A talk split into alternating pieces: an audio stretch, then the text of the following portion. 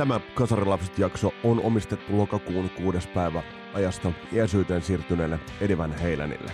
Mun nimi on Vesa Winberg ja tämä on Kasarilapset podcast. Tervetuloa matkaan mukaan.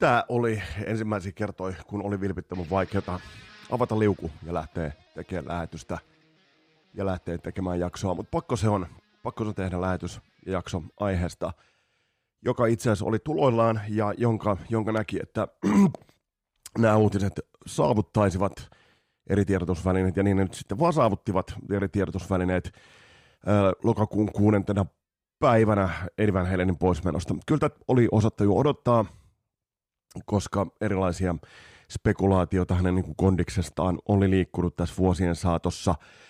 Ja sairaudet olivat miestä, miestä koeteleet ja runnelleet, ja kyllähän niin kuin hiljaisuus musiikillisella rintamalla oli, oli melkoista.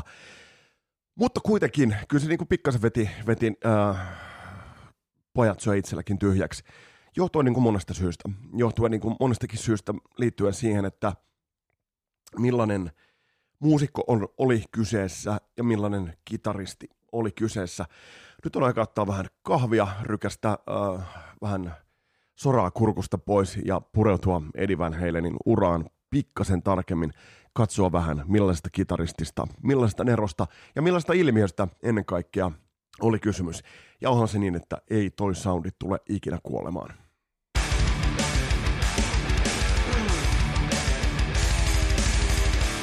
Joo, mä itse törmäsin ensimmäistä kertoa, kuten varmasti niin monet muut törmäsivät ensimmäisiä kertoja Van Halenin äh, 84-levyn yhteydessä. Toi levyhän oli kaupallinen menestys, ja pitää muistaa se, että äh, siinä oli kaupallista menestystä äh, bändi hakenutkin jonkin, jonkin aikaa, eli sitä ei ollut tullut esimerkiksi Diver Downilla, sitä ei ollut tullut äh, Fair Warningilla, joka oli itse asiassa erittäin tumma levy, soundillisesti tosi tumma levy, ja sitä ei ollut tullut oikeastaan voidaan sanoa, ajatellaan ykköstä ja kakkosta, niin noiden levyjen jälkeen sitä kaupallista menestystä ei ollut bändille toivotulla tavalla tullut. Ja sitten um, Diver Downilla se ehkä kävi jo jossain määrin vähän epätoivoiseksikin tapa hakea sitä niin kuin menestystä. Ja tämä kaikki sitten oli omiaan esittelemään Eddie Van isommalle, isommalle yleisölle ja isommalle yleisömassalle nämä vaiheet, kun sitä niin kuin kaupallista menestystä sitten loppujen lopuksi 84 alkoi tulemaan. Mutta olisi väärin tarkastella Van Halenia ja Eddie Van Halenia tässä kohtaa ainoastaan ihan puhtaasti tuon kaupallisen menestyksen kautta. Ja tähän nyt käy sellaiseksi jonkinnäköiseksi antiteesiksi tähän, tähän kasarilaiset lapset filosofiaan, koska mähän on korostanut monessa yhteydessä, että se millä on merkitystä, niin on se kaupallinen menestys. Toki, toki.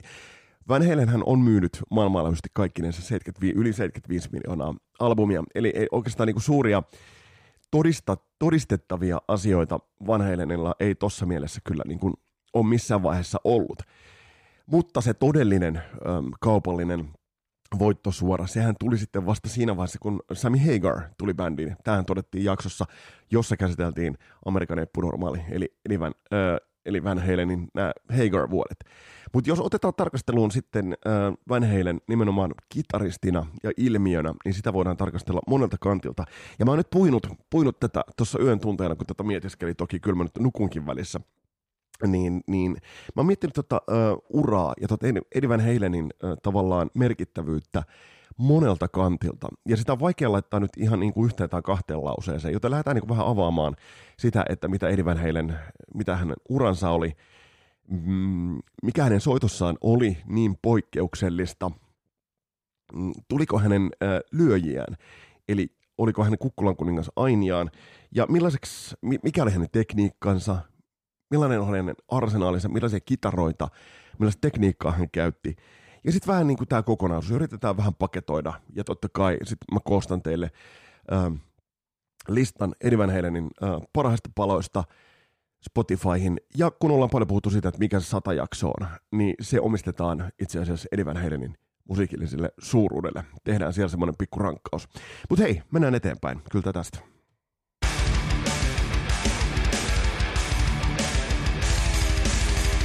Olisi väriä ajatella, että et, et, äh, toi musiikillinen lahjakkuus Eddie Van Halenin osalta tulisi jotenkin niinku puskista.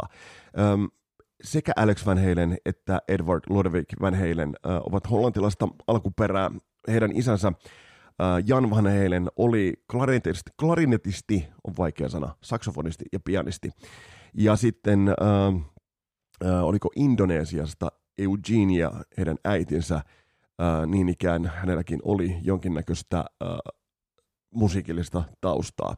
Ja bändihän muutti itse asiassa vain vuonna 1962 vasta sitten äh, Hollannista Yhdysvaltoihin. Ja tästä on mielenkiintoisia haastatteluita löytyy muun muassa äh, YouTubesta siitä, että, että kun, kun veljekset palasivat sitten Van Halenin myötä, palasivat Hollantiin, niin osaavat ja osaavat edelleen ja osasivat edelleen puhua flaamia, onko se flaamia, äh, kuitenkin osasivat puhua sitä kieltä, että se pohja niin kuin siellä kuitenkin säilyi ja mikä mielenkiintoista, niin missään vaiheessa Van veljekset eivät niin kuin piilotelleet tätä musiikillista taustaa ja sitä, että heillä, heillä oli niin kuin tämä Jan Van Halenin tämmöinen swing, jazz-tyylinen tausta, vaan pikemminkin toivat sen esille. Musta oli niin aika makea. Ja usealla niin Van Halenin levyllä on, on sellaisia biisejä, joissa on, on vähän sellaista niin tavallaan sitä jats, jats tai sellaista swing, swing-taustaa.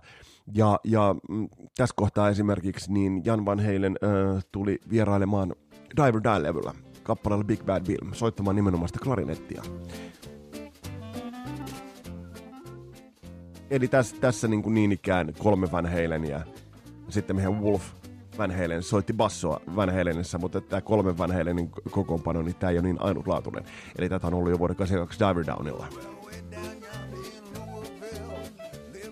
Ja tässä on muuten sellainen mielenkiintoinen juttu, että äh, tässähän David Lee Roth laulaa, että Big Bad Bill is Sweet William now.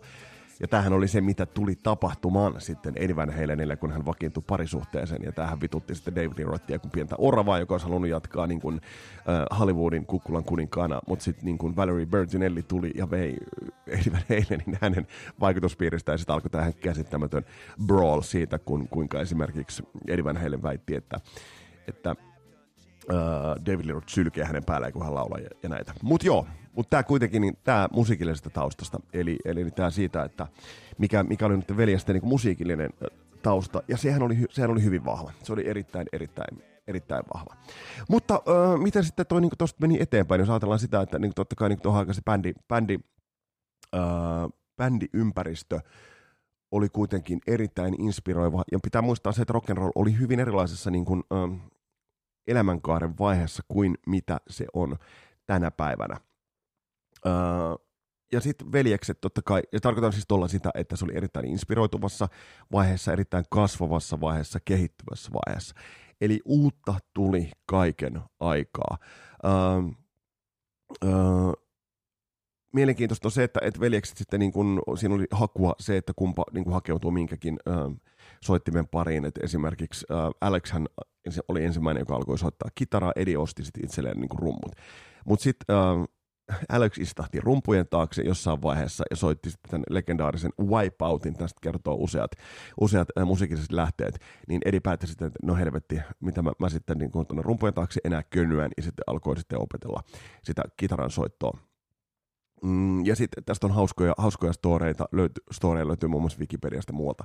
Ja aika monet kitaristit voivat niin kuin, tähän samaan samaistua. Ja samahan tuli tosi ynkkäjaksossakin tuli esille, että, että se soittomäärät oli niin kovia, että, että kulki se kitara kädessä niin kuin kaikkialla ja vaan soitti, soitti, soitti ja soitti. Ja sehän on kitaran kätevyys itse asiassa instrumenttina onkin, että sitä vaan voi soittaa. Vaikutteet alkoivat sitten tulla, tulla eri puolilta, totta kai niin kuin tohon aikaan. Ja monella niin kuin, sittemmin hard rock jopa heavy metal bändin perustaneilla, perustaneilla ne vaikutuksethan olivat edelleen siellä Rolling Stones, Beatles puolella, sitten tuli Creamit ynnä muut, ynnä muut.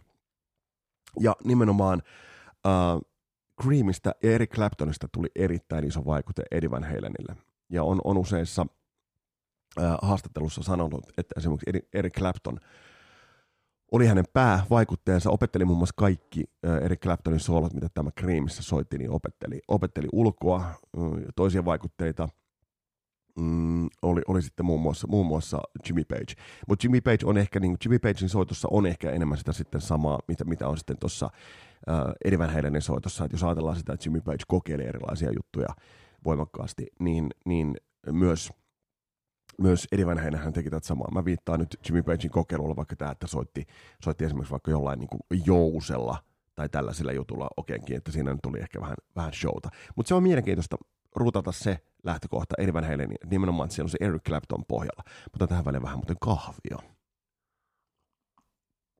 Koska tätä tehdään poikkeuksellisesti aamun tunteena, niin sen takia äänikin oli tuossa alussa pikkasen semmoinen tärisevä. Mutta joo, eteenpäin. Van Halen tuli, tuli tohon, tohon väliin sitten uh, musiikillisesti, ja tämähän totta kai oli, oli Eddie Van Halenin uh, osalta se alusta, joka kanto sitten veljeksiä ja kanto ja toi ton Eddie Van Halenin esille ja antoi bändille loistavan itse asiassa, niin kuin, tai antoi Eddie Van, Van Halenille loistavan pohjan operoida, kehittää tuota kitaransoittoa. Ja sitten kun velipoika oli rumpalina, mä voin kuvitella, että antoi monessa kohtaa antoi myös rauhaa Eddie Van Halenille.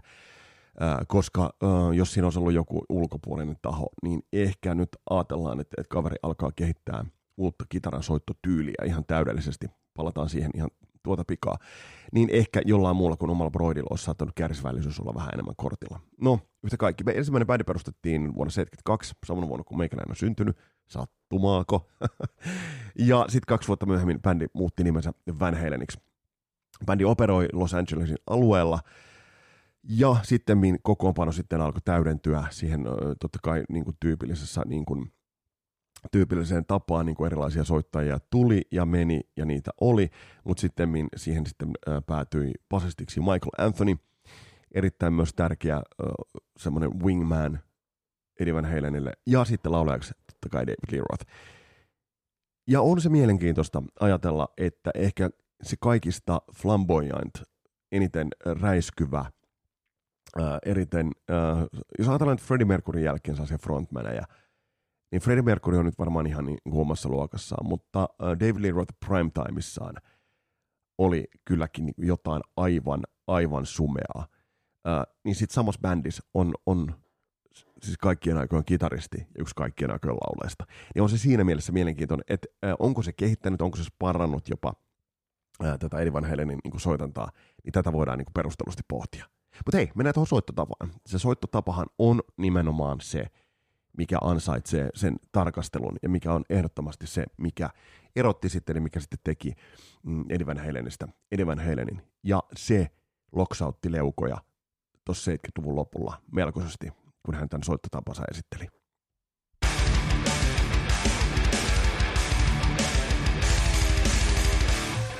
Kyse ei ole siitä, etteikö kitarasankareita olisi ollut jo ennen Van Halenia. Hän ei suinkaan ollut ensimmäinen kitarasankari. Tätä olisi väärin sanoa, mutta se kitarasankaruus ehkä vähän muutti suuntaansa vähän, ja vähän voidaan sanoa, että muutti suuntaansa jopa ehkä pikkasen äh, tällaiseen akrobaattisen suuntaan. Totta kai oli ollut Richie Blackmoret, oli ollut Eric Claptonit, oli ollut äh, erityyppiset kitaristit, Tony Iomit, oli ollut äh, Jimmy Pageit, Tästä ei ole kysettä, mutta on se mielenkiintoista, että pikkukaveri ää, sieltä Kaliforniasta, Pasadenasta tulee ää, sekalaisella kalustolla. Palataan siihen kalustoonkin kohta, koska sekin on ehdottomasti niin tarkastelun väärti. Ja tulee ja jollain, jollain tavalla niin kuin tekee ihan vallankumouksellisen otteen. Ja miten hän sen teki, niin, niin siitä saatiin jo pikkuinen eksemplaari tuossa ihan, ihan äh, hetki sitten, äh, kun otettiin – äh, tarkasteluun otettiin toi Eruption. Mä oon käyttänyt muuten kasarilapset jaksoissa tot Eruption-liukua. Se on ollut semmoinen lohdun tuoja ja semmoinen niin kuin tavallaan, että jos joku alkaa vaan vituttaa niin kuin liikaa, niin silloin otetaan Eddie Halen, Edward otetaan kehiin. Kyllä se otetaan hei jatkossakin. Ei, se, ei, se, ei, ei sitä nyt mitään sellaista niin kuin monokkelia tai sellaista niin kuin, äh, monoliittia tule, että siihen ei voitaisiin kajuta. Edwardin musiikki pysyy aina. Mutta hei, palataan siihen, että mikä, mikä oli hänen soitossa. Mä, mä sanon, että yksi tärkein juttu, mikä oli Eddie Van Halenin soitossa, mikä teki niin suuren vaikutuksen, niin oli silmille hyökkäävä aggressiivisuus. Ja tästä on Van Halenin eka levy on erittäin hyviä esimerkkejä täynnä. Otetaan vaikka I'm the One. Miettikää sitä fiilistä, mikä on ollut näillä kokeneilla kitaristeilla, kun he ovat kuunnelleet tätä.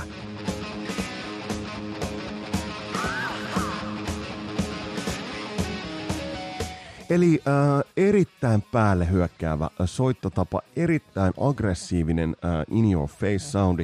Et jos te vertaatte nyt esimerkiksi Eddie Van Halenin tota, niin soundimaailmaa, ja puhutaan laitteistosta ihan tuota pikaa, niin sehän on, jos, jos sä nyt vertaat tota vaikka sitä, no täällä, Uh, jos vertaat vaikka sitä siihen soundimaailmaan, mikä nyt oli vaikka esimerkiksi uh, Tony Iomilla tai Richie Blackmorella tai Jimmy Pageilla, uh, siellähän oli hyvin paljon niin kuin, erottelevampi soundi. Se ei ollut niin, niin kuin, yliajettu tuolla säröllä. Uh, se oli kuitenkin enemmän luomua, se oli enemmän, siinä se oli se vahvistin, siinä se oli se kitara.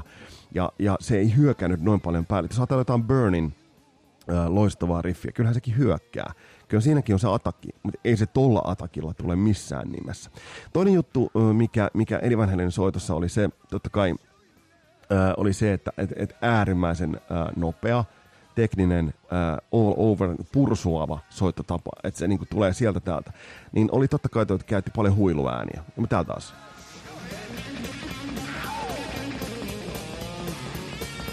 Ja tässä nyt kuullaan.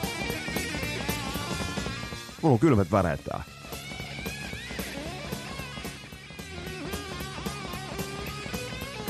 Ja, ja voi muuten kitaraa sen verran itsekin soittaneen sanoa, että tuo aika kyrväkkää ratkaisu on se, että, että sä lähdet soittaa sooloa, niin sulla ei ole siinä komppikitara tai kiippareita alla. Sä heität täysin itse sen basson ja rumpujen mm, päälle. Sä luotat täysin bassoihin ja rumpuun ja tos kohtaa, ja rumpuihin, ja tos kohtaa hän luotti. Mikä oli tietysti luottaessa. Siellä oli niin kuin, uskolliset asenkantoit ja hyvä setti oli pohjalla. Mutta mut tavallaan toi, että mä voin kuvitella, että miten on leuat loksahtanut yhdellä sun toisellakin, kun, kun hän on, on tullut uh, niin tuolla arsenaalilla kehiin.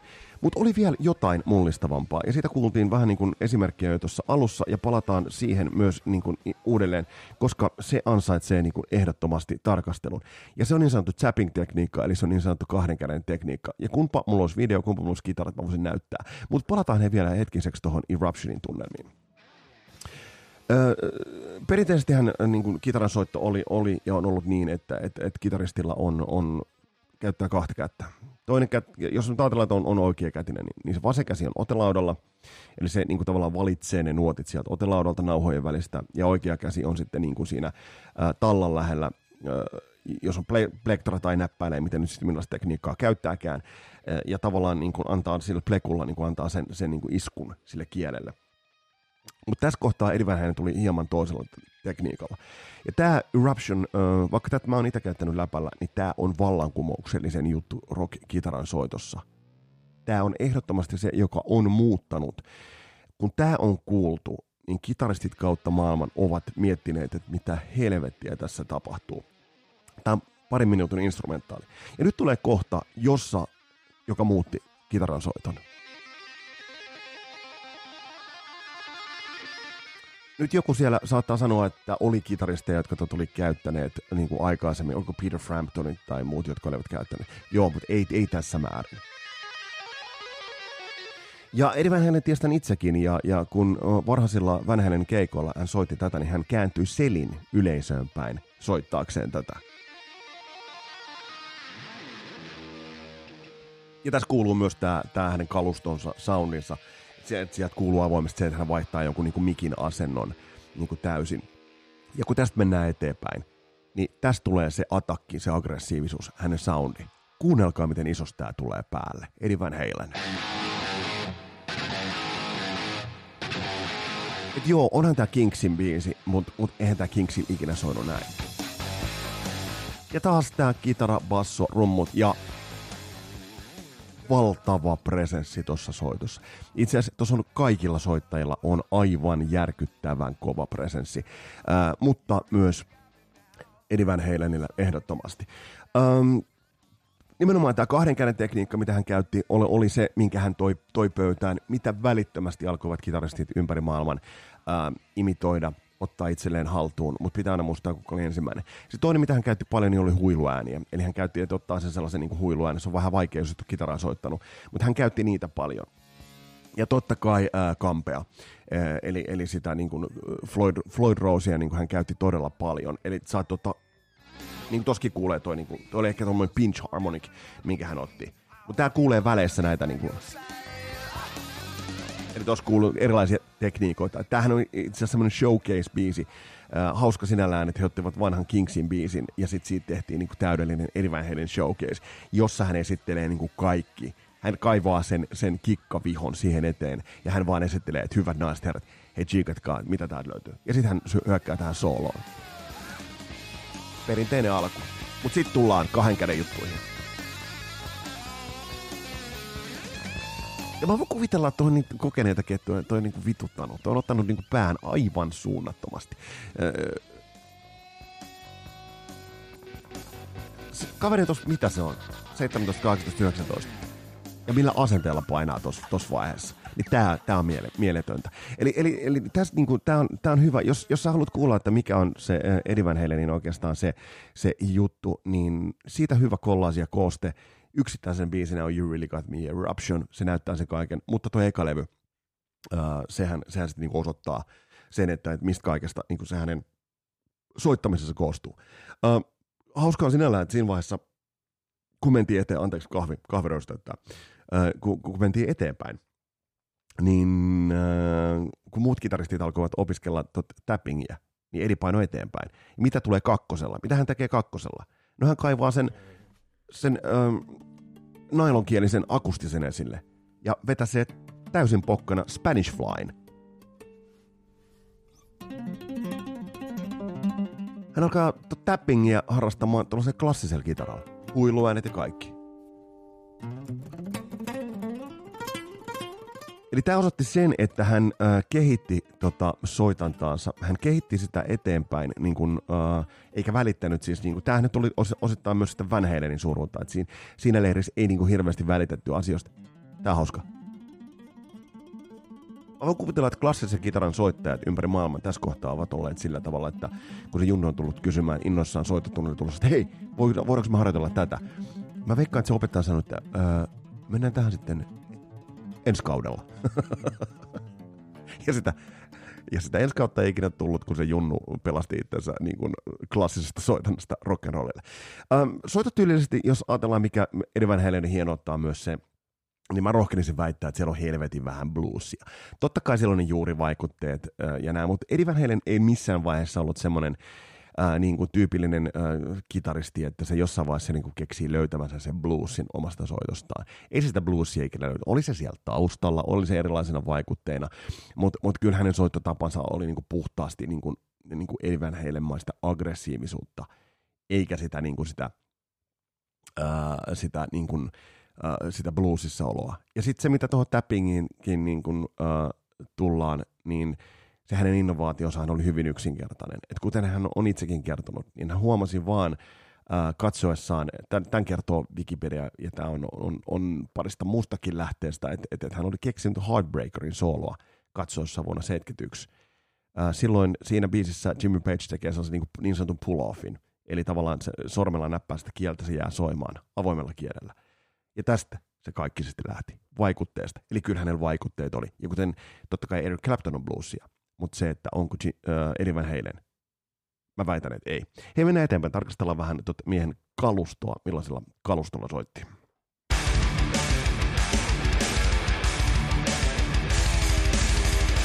Öö, nyttemmin hän Eddie Van Halenin ympärille on, on muodostunut erilaista signature-kalustoa ja on, on vahvistimia, on Piivin 5150, eli SISO, on erilaisia niin kuin EVH-malleja. Mutta se, mikä tekee tuosta niin Eddie Van Halenin kalustosta, taas taas kahvia tähän väliin, koska on aamun tunti.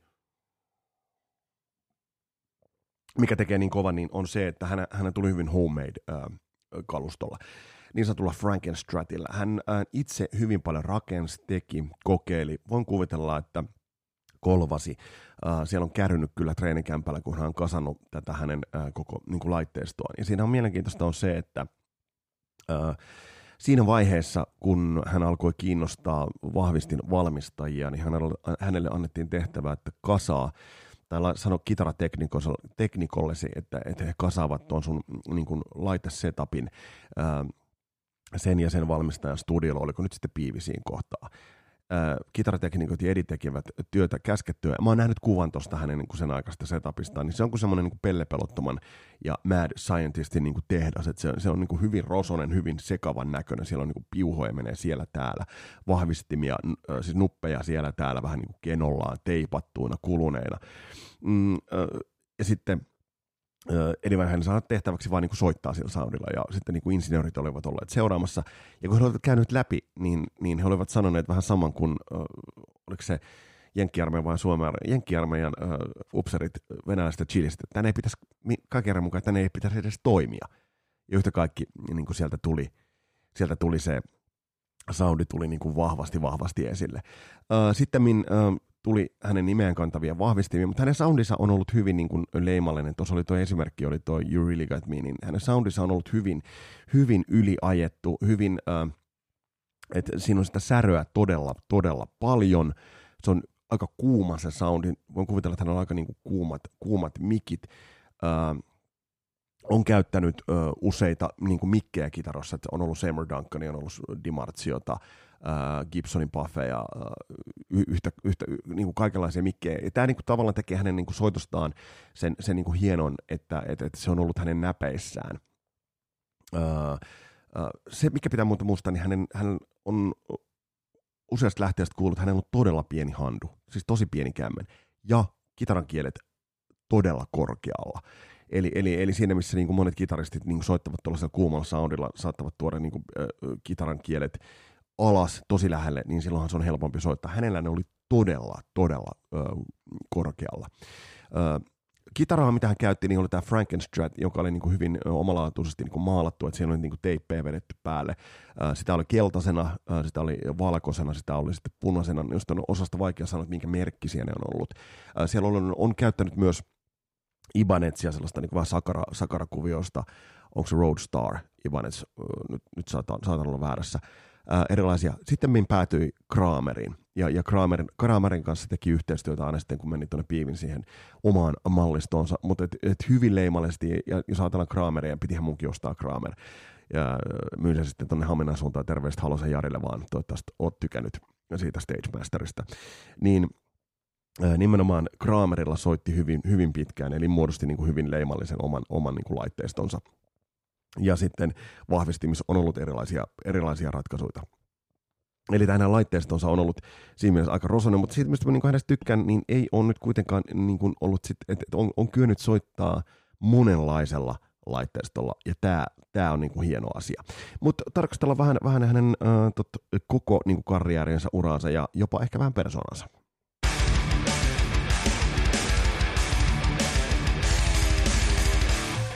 Kuten todettua jo, niin, niin Eddie Van Halen soitti samassa bändissä David Lee Rothin kanssa. Piste. Se on jo yhden, yhden kaltainen story, voidaan sanoa. Uh, millainen persona? No en tuntenut henkilökohtaisesti, en nyt voi sanoa tässä, että no joo, sauna illoilla, iltojen loppupuolella oli vähän kaleet loppu. Mutta siis um, kuitenkin uh, hyvin paljon nojas veljensä, ymmärrettävästi, uh, koska veli on aina veli. Ja uh, oli kuitenkin vetäytyvä, varsinkin siinä vaiheessa, kun sitten niin kun ui avioliiton satamaan, niin eri, eriytyi vähän sitä bändistä. Tästä on huikeita esimerkkejä, minkä mä oon sanonut teille aikaisemminkin, esimerkiksi Montrealista 84, se aloitus, aloitus kun eka tulee Announcer, sitten tulee Eddie Van Halen alkaa soittaa Unchainedin jumalallista riffiä, ja sitten valot tulevat päälle, ja David Lee Roth hyppää, niin Eddie Van Halen väistää. Ja tämä kertoo aika paljon vaikka kiistatta musiikillisesti ehkä lahjakkain tai lahjakkain tosta porukasta, niin tässä kohtaa hän tajusi, että juhlamarssaka tulee niskaan, jos mä väistän, niin väisti siinä kohtaa. Kykeni väistämään. Mutta totta kai tässä nyt sitten tulee myös se, että ää, jos sulla on bändi, joka kantaa sun omaa nimeä, niin silloin sä et anna kenen tahansa kävellä sun ylitse. Ja tässä kohtaa nyt sitten tuli tämä, ää, että tiet erosivat Dave Lee Rothin kanssa. Kaupallisesti Van erittäin hyvä ratkaisu. Mitä tapahtui Eddie Van Halenin soitolle, kun mentiin vuosia eteenpäin? No rehellisyyden nimessä mä voin sanoa sen, että pikkasen alkoi toistaa itseään. Et pikkasen se kehitys loppui ja tyytyväisyys tappaa kehityksen, kuten sanotaan. Tämä ehkä näkyy ja kuului vähän Eddie Van Halenin soitossa. Ne solo patternit äh, pikkasen pysyvät samana. Toki ne aina tunnistettavia. Jos se on hyvä, niin miksi sitä muuttaa? Äh, ja jos nyt ajatellaan vaikka viiden, viime jaksossa esitelty Yngwie Malmsteen, miten paljon hänen on sitä soittotapaansa muuttanut, miten paljon Chuck Berry on muuttanut, miten paljon Jimmy Page on muuttanut soittotapaansa. Että ei se muutos soittotavassa ole mikään itseisarvo, uh, koska muutos voi olla paskempaan suuntaan. Jos sulla on hyvä tyyli, miksi sitä muutat? Eri vaiheellen säilyi loppuun saakka mm, uh, tunnistettavana kitaristina. Kyettiinkö häntä lyömään ikinä? Toki aina tuli nopeampi, aina tuli teknisempiä. Pitää muistaa, että Eddie Van tekniikkahan oli vähän kotikutonen omien sanojensa mukaan hän ei ikinä oppinut äh, nuotteja, hän ei ikinä oppinut musiikin teoriaa. Äh, mutta ei sillä nyt ole, mitään, mitään tekemistä sitten taas toisaalta se musiikisen niin kuin, nerouden kanssa.